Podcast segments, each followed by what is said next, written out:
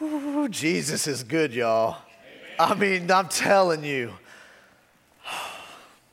Thank you for leading us this morning. I'm going to ask you while you're standing to go ahead and grab your copy of the Bible. If you don't have a copy of the Bible, in about every other row, you'll find a black one. And that black one is the same version I use. And so if you don't see a black one in your row, look behind you or look right in front of you, you'll probably find a black one. If you don't have a Bible, take that one home with you. It's our gift to you. We hope you enjoy it. But I'm going to read to you this morning from Exodus chapter 12. We've been walking through the book of Exodus. We're doing an overview. We're not tackling every verse, but we are looking at the main themes that we find in Exodus. Last week, we looked at the plagues. We looked at the mighty hand of God displayed. And today, we're studying about the mightiest act.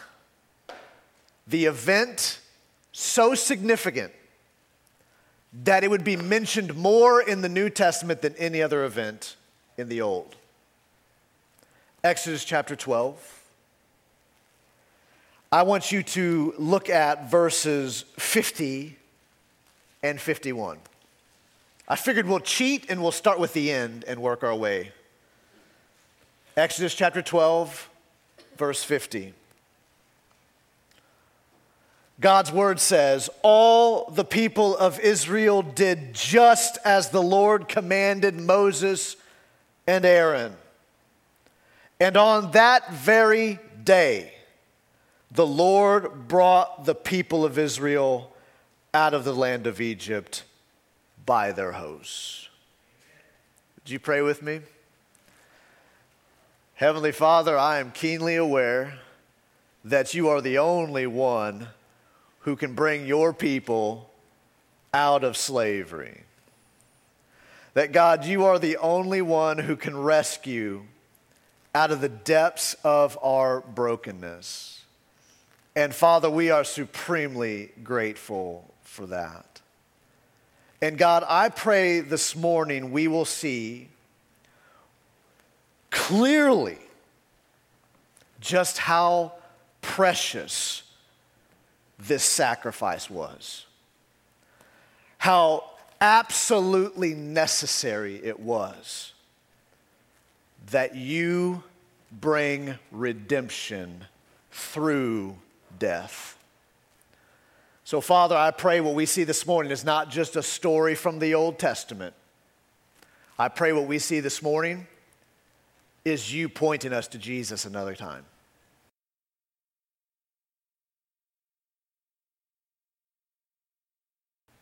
One more time, God, you're pointing us to Jesus. And you're telling us that He is the King we've been waiting for. Father, make that abundantly clear to every heart in this room and help us to worship you as a result. We ask it all in Jesus' name. Amen. You can be seated. A significant event. That's what I've titled this. Really catchy, right? A significant event. I don't know if you're aware of this before I said it, but the Exodus is referred to in the New Testament more than any other Old Testament story. And that surely tells us something about how the Exodus figures into the story of what Jesus came to do. And in Exodus chapter 12, we see that God redeems his people through sacrifice. God rescues his people and he does so through sacrifice. I want to present to you this morning from the truth of God's word there can be no redemption, there can be no rescue apart from sacrifice. And here's the problem we can't offer a sacrifice good enough. If sacrifice is required, our sacrifices are not enough because they're marked by selfishness, they're marked by pride. Our sacrifices are so often self centered, and they come from the hands of people who have rebelled against God. There must be a sacrifice that redeems lost people like us. And that's exactly what Exodus 12 points us to. So last week, we looked at God declaring that he was going to set his people free from bondage in slavery to Egypt, and he was going to do it by demonstrating his own power. He was going to do it by showing that he is the only God and he alone has the power over all creation. We looked at the fact that the plagues ratchet up in intensity as you go along. Starts with water, moves to dry land, moves to the creatures on the dry land, moves to the humans on dry land, moves to the heavens. And what God is demonstrating for all of Egypt and specifically for Pharaoh, who worshiped the other gods over creation, God was demonstrating there is no other king, only Him. And the plagues had to happen to show that clearly. Now, what we're looking at today is the promise of the last plague. And the last plague was the most fearful of them all. Because the last plague was what? The death of the firstborn. The plagues have gone on in severity to where the last plague is going to be that the firstborn of all the Egyptians, of all the slaves, of all the cattle, they were all going to die. To demonstrate that God alone has power over life and death. Listen, we like to convince ourselves daily that we're the masters of our own destinies. We're the ones in charge of our own fates. God is the author of life. He gives and He takes. And He does it all to show that He alone is the King. So you can imagine with this last plague the fear accompanied. And what I want to walk you through very quickly this morning is a walk through chapter 12 to show you why you should study and know the Exodus. Why it should matter to you. Not just, not just that you studied every once in a while, but that you are familiar with the Exodus. Because it is the moment in the Old Testament that points so clearly to Jesus that it's a helpful reminder that God's plan to rescue his people by sacrifice didn't just come when Jesus showed up, it was the plan from the foundation of the world. I hope this is an encouragement to you to know that God loves you this much. Exodus chapter 12, verse 1. Let's look at why this is a significant event. How do we know that? The Lord said to Moses and Aaron in the land of Egypt, This month shall be for you the beginning of months. It shall be the first month of the year for you. Okay, God has already declared that what's about to happen is so significant that the whole calendar is going to be based on it. He says, When I do this thing, it's so significant, it is now going to become the beginning of the year for you. Just so you know, that means it's a big deal. When you're willing to, listen, we struggle to change times twice a year. When you say we're going to change the whole calendar off of one event, that should tell you as you read this, this is a major deal. I should probably know this thing really well. He says in verse 3 Tell all the congregation of Israel that on the 10th day of this month, every man shall take a lamb according to their father's houses, a lamb for a household. Now, you should probably be asking yourself, as a studier of the Bible, where did the lamb come from? Why does that matter? Why all of a sudden are we harping on lambs? That's what I would ask myself. Verse 4 and if the household is too small for a lamb, then he and his nearest neighbor shall take according to the number of persons, according to what each can eat, you shall make your count for the lamb. Again, lamb, lamb. What's the, lamb has become the central thing in this whole story. Lamb, lamb, lamb, lamb, lamb. Everything is about the lamb.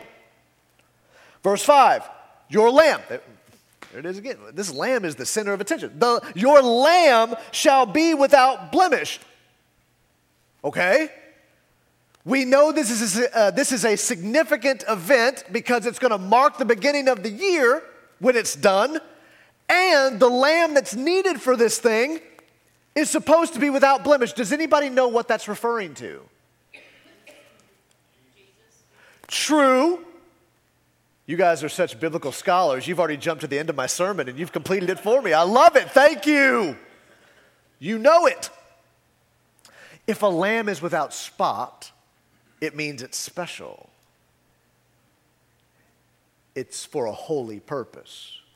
That's why you used animals without spot or blemish, is because they were for holy purposes.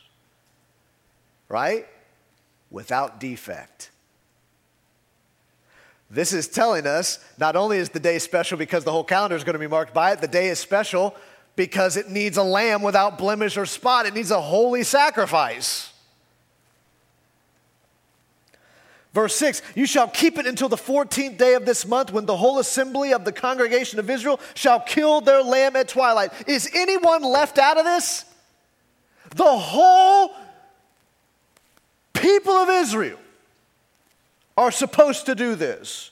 The whole assembly of the congregation is to have a lamb, and at the appointed time, God tells them they are supposed to slaughter the lamb. And by the way, these are the cute lambs that they've raised themselves, right? They've called, they've named it, right? Special must be sacrificed. You know what happens in verse 5 and following? We see some really weird instructions around what they're to do with this lamb. Can I help you? My Old Testament professor in seminary told me that anytime you're studying the Bible and you come across strange instructions in the Bible, usually pointing to Jesus. Has anybody ever read about the construction of the tabernacle or the temple?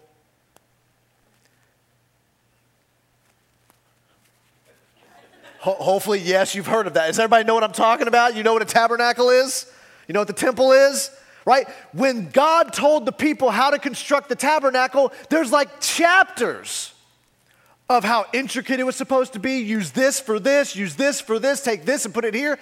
A lot of instructions carefully put together that we look back on now and go, wow, that's really weird and strange. You got to take different different types of thread and melt them together. And you're supposed to put things on, on, on, on veils. You're supposed to have certain metals to make dishes out.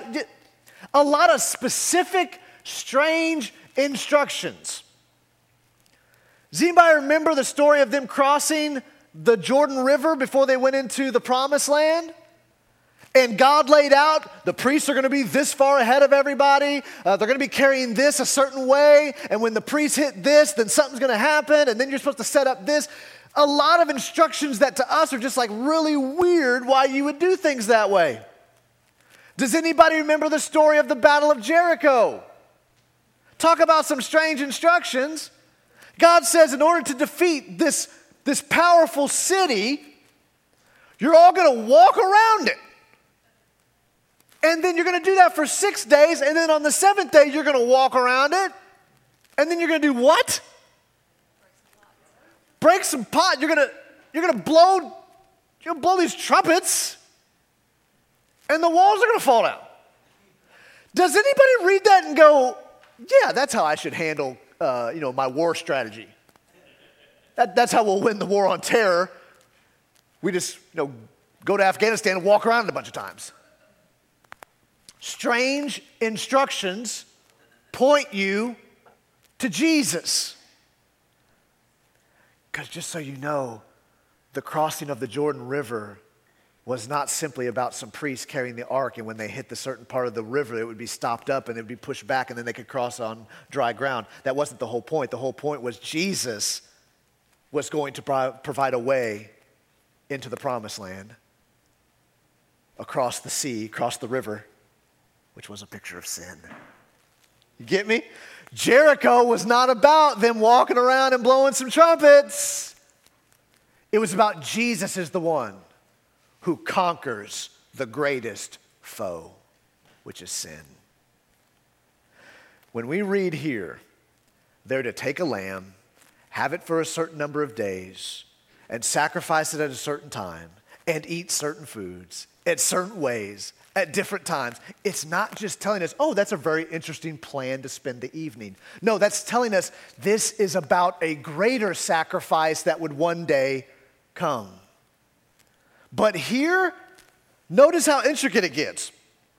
Should keep it to the 14th day of the month, right? That's a specific day of the week, right? Specific day of the month. When the whole assembly of the congregation of Israel shall kill their lambs at twilight, specific time of night. It's got to go at twilight. Verse 7 Then they shall take some of the blood, put it on the two doorposts and the lintel of the houses in which they eat. They're supposed to take the blood from the sacrifice and put it over the doorposts.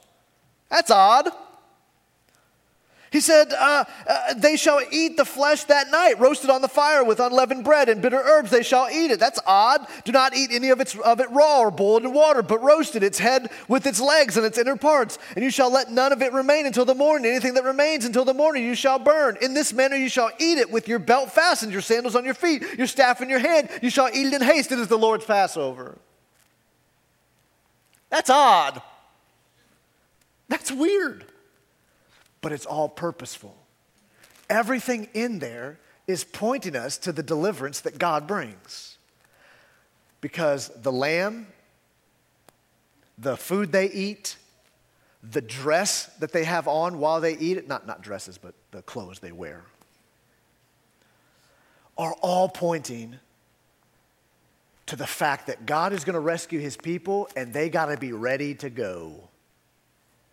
This ain't something where he's waking up in the middle of the night. Okay, it's time to go. He says, Y'all better be ready to go. Because when I start to act, you're going to hit the road. And everything about that meal is supposed to prepare them and get them ready to jet out the door the moment God acts. Well, that can't be coincidental. That can't just be some strange facts. That's got to point us to something greater. I'll get back to that. Verse 12.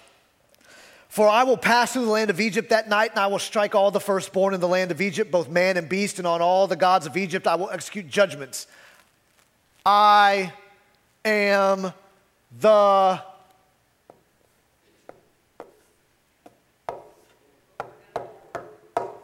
capital L, capital O, capital R, capital D, which tells you what? What does the Lord's name, all capitalized, mean in our Bibles? It means the name of God. God has one name. We think it's pronounced Yahweh, but we don't know for sure. We think it sounds like that. Anytime you see the Lord in all capitals in your Bible, that is God referring to his own name. Here's what you call me. And he says, I'm going to exercise this plague. I'm going to strike the firstborn, except those who have done what I've said. And in that you will know that I am the only God there is. So God is doing everything in the plagues to show you who He is. Whew, that's big news. That's pretty important.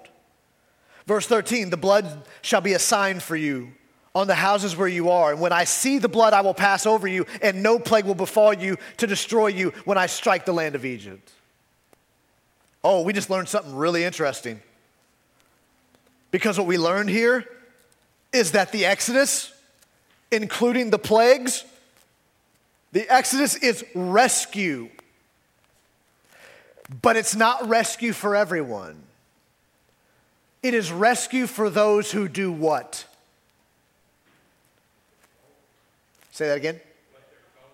What God said to do. God says, when I pass through and I see the blood, and, and let's, let's be honest, God, God can see everything, anyways, right? So you're not going to be able to, to fool him. But what God says is, when you do what I say, when you do what I call on you to do, you will be rescued. Wait a second, so I don't get to make up my own rescue? I don't get to decide how this happens? No, God says when I go through, when I pass through, and I see the blood on the doorpost, I'm going to know that you did what I called you to do, and that leads to rescue.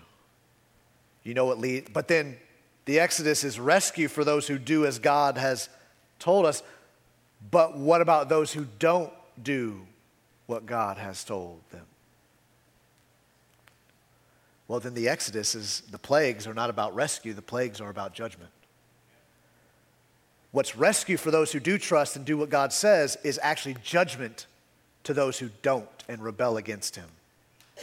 That's heavy stuff, isn't it? That's major stuff to know that God says, I give you the way to be rescued, but if you don't do and abide by what I say, there is no rescue for you. There's nothing but judgment. That's fearful because it means I don't get to make up the rules. God does. But if I do what God tells me to, I will receive rescue, even though I don't deserve it. Because just so you know, none of us deserves to be rescued by God. But He graciously does it. And that's what's so beautiful. He goes on and tells us in verse 14 this, this day shall be for you a memorial day, and you shall keep it as a feast to the Lord throughout your generations. As a statute forever, you shall keep it as a feast. How do we know that this is special? Because you're going to keep on doing it. It'll be a memorial day that you'll celebrate from here on out to remember what has happened. We see that. Verse 25 through 28, he says, And when you come into the land that the Lord will give you as he has promised, you shall keep this service. So even when they get into the promised land and they think everything's been accomplished and we're good now, guess what they're going to continue to do? Celebrate the Passover. They're going to continue to remember that God delivered the people out of slavery. And then we run into this very interesting discussion of leaven. And we're told that as part of this feast, as part of this whole process of Passover, they're not to eat leavened bread. Well, I think this is twofold. One, it meant they had to eat it quick. They didn't even have time to use leaven to get it to rise at all. Got to eat it fast. Not only that, but then later on in the New Testament, we actually find that leaven is many times used as a negative metaphor to refer to disobedience to God. But here we're told they, they, they are to remove leaven from the house, and if they don't, they will actually be cut off. He says in verse 15, Seven days you shall eat unleavened bread. On the first day you shall remove leaven from your houses. For if anyone eats what is leavened, from the first day until the seventh day, that person shall be cut off from Israel. That ain't good. Nobody wants to be cut off or left out. But this idea of leaven is so important that if you didn't follow what God said, you would be cut off. Again, the difference between obedience to what God has said and disobedience to what God has said. And then we get to verse 21. Verse 21, we're told Then Moses called all the elders of Israel and said to them, Go and select lambs for yourselves according to your clans and kill the Passover lamb. So, central to this whole rescue of God is the sacrifice of the lamb. God says you're to get it, and at the appointed time, you are to sacrifice and what God is teaching us is that in order for there to be rescue for God's people, someone has to die. Someone has to pay for the sin that's been committed.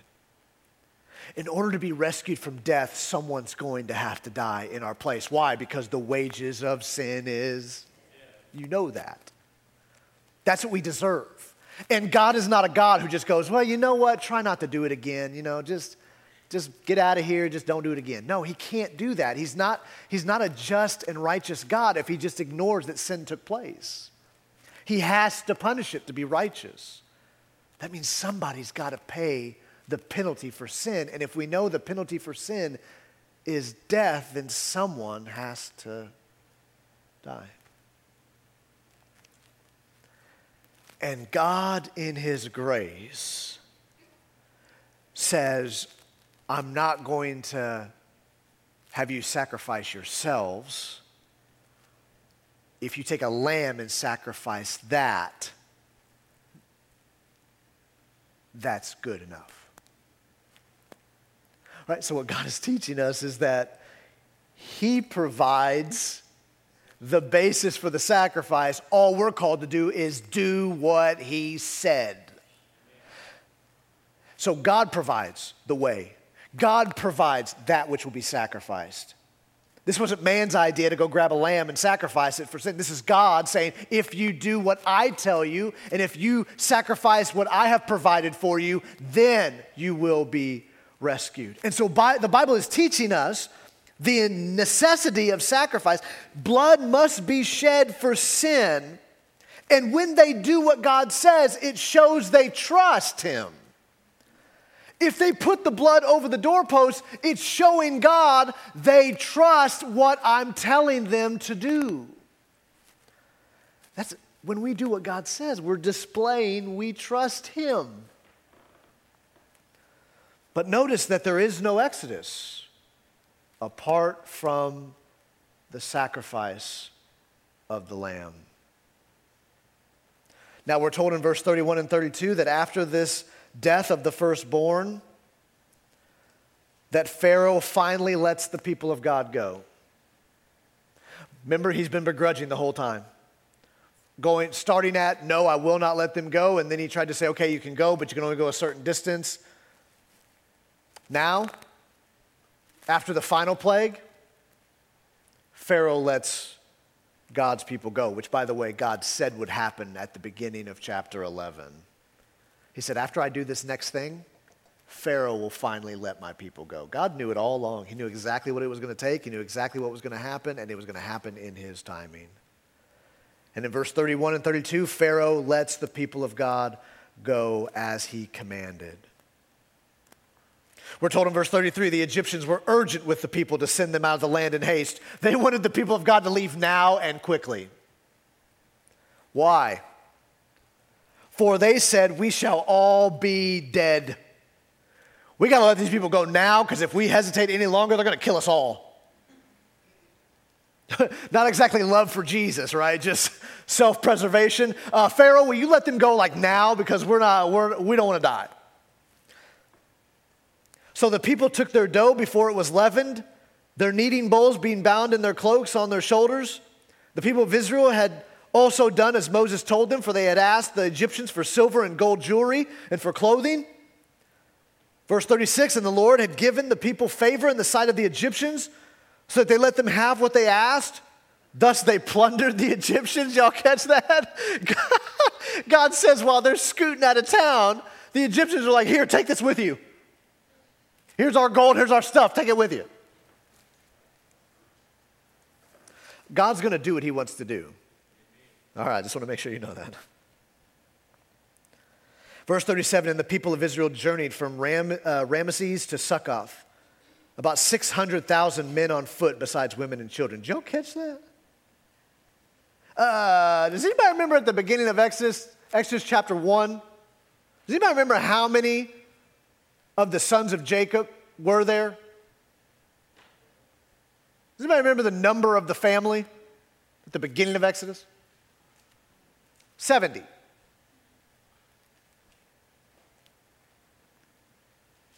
Now, when they come out in chapter 12, we're told there are 600,000 men plus women and children. Oh, wow, that is a lot of people. Guess what? God has been faithful to his promise he made to Abraham that he was going to make him a great nation. He's going to have more descendants than that, right? You know, they're already seeing it happen. Even in the midst of slavery, guess what Pharaoh couldn't stop? The promise of God that he was going to make his people a mighty nation. And here, when they come out, we're told they're now so significant that there's 600,000 men plus the women and children. And I want to point you to the next verse because it really matters. This is why you and I should be excited about the Exodus. You want to see? Verse 38. You should underline it, you should highlight it, you should star it because it's the only reason why reading this this morning has any joy for you. Because if God was only rescuing Jewish people, I ain't Jewish. Most of you in this room, probably not Jewish. Well, there's a problem, right? Because God promised to deliver his people, and in Exodus, they were Jewish people predominantly, right? What about us? Well, check this out. When they come out of Egypt in haste, we're told in verse 38. You might want to read that. What does your verse 38 say? Who's got verse 38? Who's looking at it right now? Linda, read your version.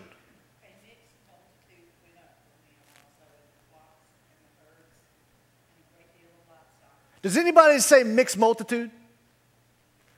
Does anybody got anything different than mixed multitude? What does that mean? What a, what a, what a, what a, what a, what a, what a, what does a mixed multitude mean?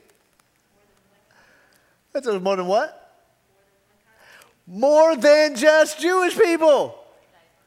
Guess who comes out of Egypt when the Exodus happens? It's not just Jewish people walking out. Guess who's coming with them? Some of the Egyptians are coming. Listen, y'all. Y'all, y'all got to get excited about something now. I'm going to start poking people. This is good news because we're the mixed multitude. If God's only rescuing Jewish people, what hope is there for us? But guess what? In the Exodus, the central main story of the Old Testament, guess who comes running out of Egypt? Guess who comes running out of bondage? Guess who comes running out of slavery? It's not just Jewish people, it's Egyptians too which means God's plan to rescue people isn't just for one group of people, it's not just for white Americans. The God rescues people from all nations, all backgrounds, all languages, all tongues. And guess who comes running out of slavery to sin when Jesus shows up? The mixed multitude. Oh, y'all, come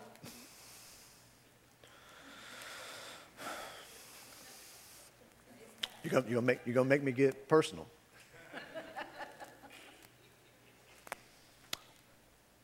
Revelation 5, around the throne of God. Guess who's around it?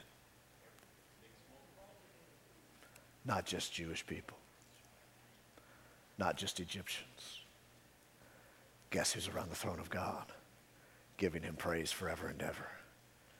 Every tribe nation, tongue, and people are gathered together. And guess who they're singing to?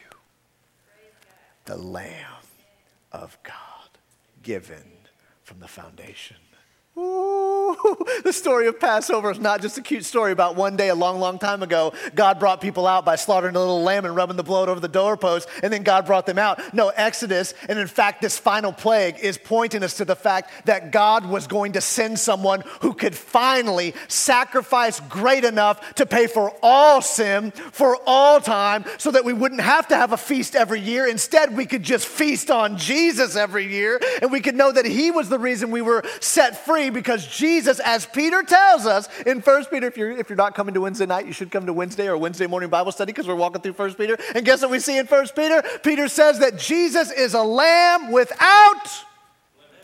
Wow, I wonder what they'd be thinking of when they heard Jesus was the lamb without blemish. I wonder if it's Exodus chapter 12. Okay. The people had to rely on the provision of God, they couldn't do it themselves. And that's the same way with salvation today. Salvation is not of your own doing, it is the provision of God by giving you the lamb to be sacrificed. So, how does this point us to Jesus? Well, I've given you a few. Let me give you a few more to close. We're told that trust in the sacrifice of God provided results in deliverance to the people who trusted in Him and rejection to those who didn't. If Jesus is the Lamb of God, those who trust in Him and His death on the cross for them, they will be rescued. Those who refuse and reject God's plan for, re- for rescue will be left to nothing but judgment. Jesus himself brought a new light on the Passover meal. Remember, they celebrated the Passover every year, right? On a certain day or a certain month, they would celebrate the Passover feast together. Guess what Jesus is found doing right before he goes to the cross? He's found celebrating the Passover meal with his disciples. But when Jesus celebrates the Passover with them, he tells them new light. He tells them in Luke chapter 22 and Matthew chapter 26, as he gives them the bread that would have reminded them of the unleavened bread that they ate when they came out of Egypt, Jesus gives them the bread and he says, This is my body. What's Jesus doing? He's saying that old picture from the Old Testament, it's fulfilled in him. He says the bread they're eating is not simply about some bread back in the day. The bread that people need is his own sacrificed body for them, his death on the cross. Not only that, but then it says he took the cup. The cup, which was the picture of blood. And Jesus gives it to his disciples. He says, Drink, because this is the new covenant in my blood. What's he saying? He said it's not about some lamb back in the day. It's not about some blood on a doorpost. It's about the fact that there needed to be a greater lamb who would shed his blood. And on the does, it, does anybody else find it coincidental that in Exodus chapter 12, the blood had to be spread on the doorposts made of wood. And Jesus would climb up on the cross and he would spread his blood all over it. See, looking at the doorposts is actually pointing us to Jesus on the cross hanging there. And Jesus, when he celebrates the Passover meal, says, The bread is my body, the wine is my blood. This is a new covenant, a new thing I'm doing.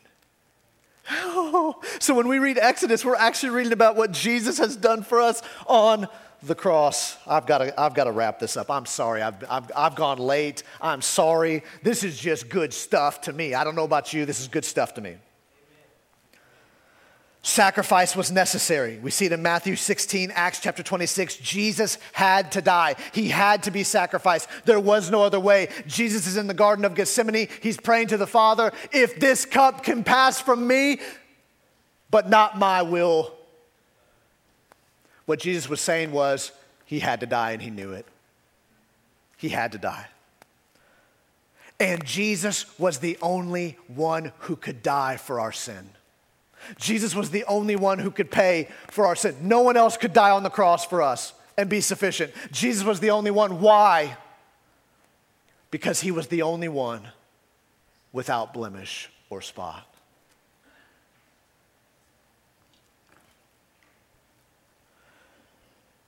And I want to point out to you finally that Jesus died to redeem a mixed multitude.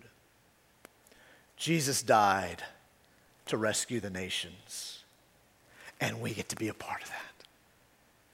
We, as Christians who have been rescued, get to go into a world marked by sin and brokenness and rebellion, and we get to cry out to a lost world that there is rescue available, not just to Americans, but to everyone who's ever been created in the image of God.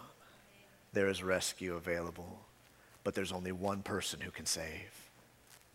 There's only one who can rescue, and it's not Joseph Smith, and it's not Buddha. There's only one who was perfect and it was Jesus Christ. You need him. I need him for rescue. This morning, I know most of you in the room are Christians. I know most of you are, but I'm not going to presume that everybody is. Some of you may be in church your whole lives and have never done it because you love Jesus, but because mom and dad told you to, or society told you you should go. I want everyone in this room to be able to say with absolute confidence, I'm trusting in the Lamb of God. I'm trusting in what He did on the cross to rescue me, not myself. I'm trusting in what He has done for me. And that is enough to rescue my soul. And if you don't know that for sure, you should not leave this place until you know it for sure. And so when we do our response here in just a second, I'm going to ask you to have courage to step out of your seat. I don't care if you've gone to this church for 50 years. I want you to have the courage to step out of your seat. If you don't know Jesus for sure, don't let anyone looking at you make you think any different of responding to the call of God to fall on Him. And Christians, we, we got to be pretty excited about the fact that we used to be dead spiritually but we've been made alive in Jesus Christ. We got to be at least somewhat excited about that. To go through the rest of our day not looking like we're the most miserable people in the world, but to go through the rest of the day knowing we've been rescued and how everybody needs to hear that good news. And God has rescued you to tell others that Jesus has died for them. This church will grow when we get serious about preaching Jesus everywhere we go, not just me but all y'all together preaching and proclaiming the sufficiency of Jesus and his death on the cross, urging people to trust in his sacrifice, not their own, and giving God praise. Why did God do it all? So that you would know that he is the Lord. Would you pray with me? Heavenly Father, I thank you for your grace and your mercy. I thank you for your word. God, we wouldn't have this story if you didn't secure it for us. If you didn't inspire men to write this stuff down and to keep it for us over all these thousands of years, God, what a blessing it is to be able to open up the Word and to be able to read it. And God, I pray for other people who exist in this world, other cultures who don't have Bibles in their own language, who can't read it on their own. God, send, send people to them who will share with them the good news of Jesus. But God, I'm supremely grateful that we can study your word, not just now, but throughout every day of every week. Help us, God, to cling to the truth that you have in your word and help us to see, God, that you have brought rescue. God, we're not waiting for something else. Jesus has come and he's already died.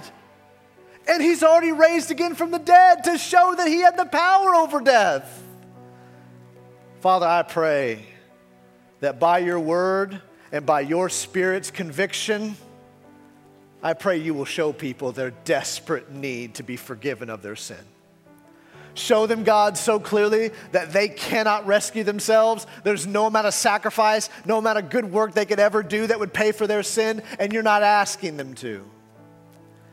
But God, every person in the room here would know that Jesus has secured their rescue by his own death, the Lamb without blemish or spot.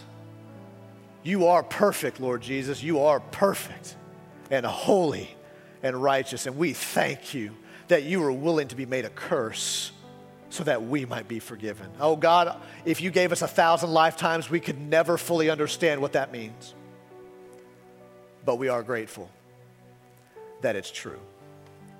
So, Father, I pray this morning if there's anyone in this room who has been trying to earn salvation or trying to be righteous on their own or trying to be holy enough that you might save them, I pray today they would see so clearly that they just need to fall on Jesus. They need to confess their sin, turn away from their sin, and run to Jesus and fall before Him and ask for His forgiveness. And God, I thank you that your word tells us that when people ask for your forgiveness, you forgive. Help us as Christians to know that we don't just have cool stories to tell.